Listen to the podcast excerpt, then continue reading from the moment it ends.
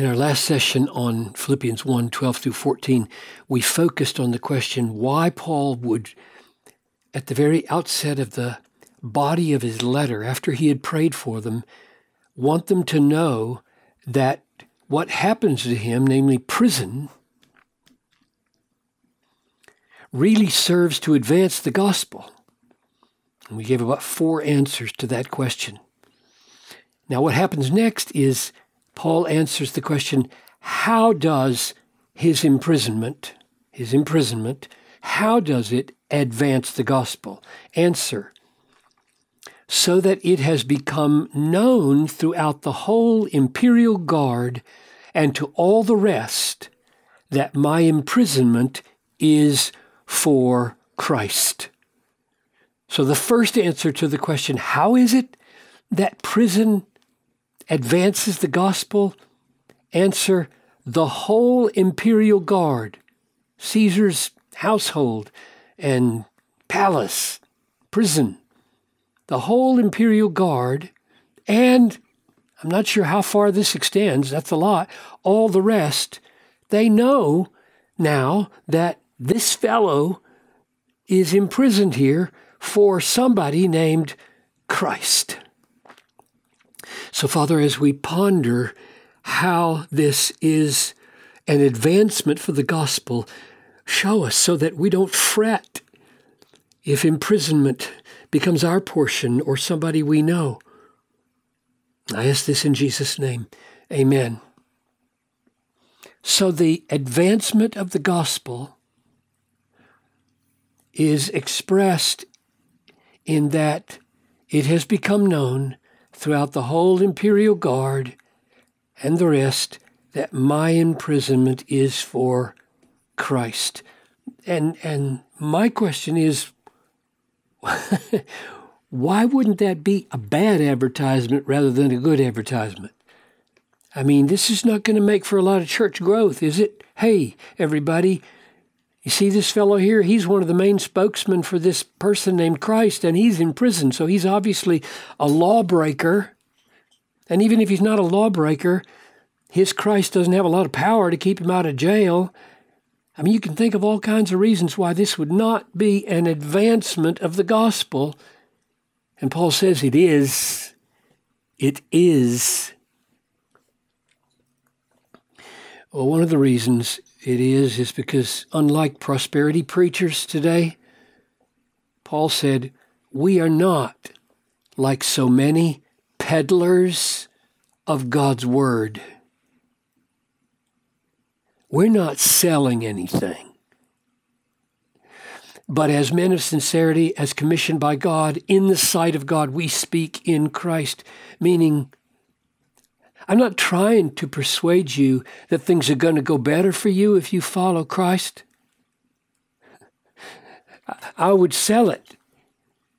I would try to make money off of Christ if that were the goal. I'm not making any money off of Christ. I'm going to prison for Christ. So I don't peddle the Word of God. I proclaim the Word of God freely, and I tell you right up front you follow Him, you might go to jail.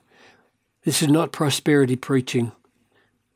This is Jesus preaching. Here's what Jesus said. This is probably why Paul wasn't afraid to say this was an advancement for the gospel. Mark 13 9. Be on your guard, for they will deliver you over to councils. You will be beaten in the synagogues. You will stand before governors and kings for my sake to bear witness before them. In other words, Jesus had told us already it's going to happen this way. So when it happens this way, you know the words of mighty Jesus are coming true. This is not a setback. This is an advance.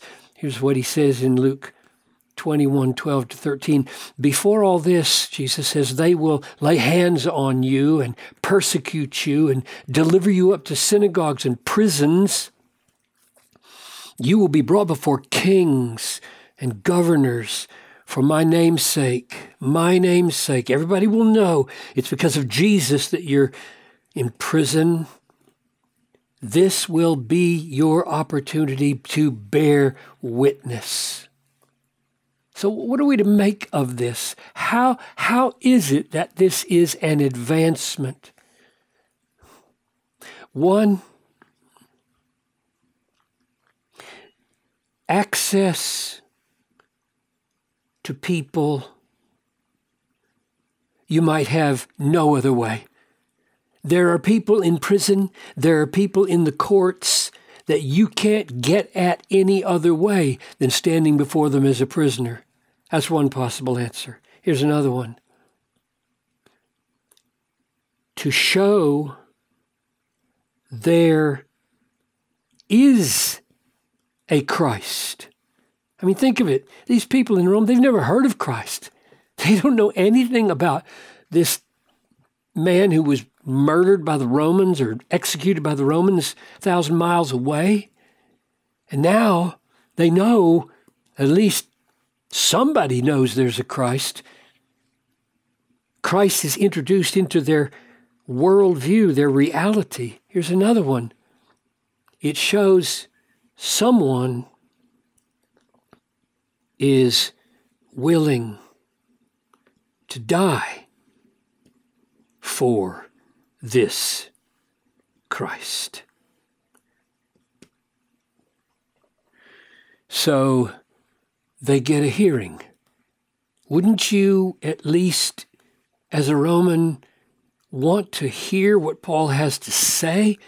Tell us your story. If you're here and you're willing to die for the person I've never heard of, who are you talking about and what did he do and why do you value him so highly?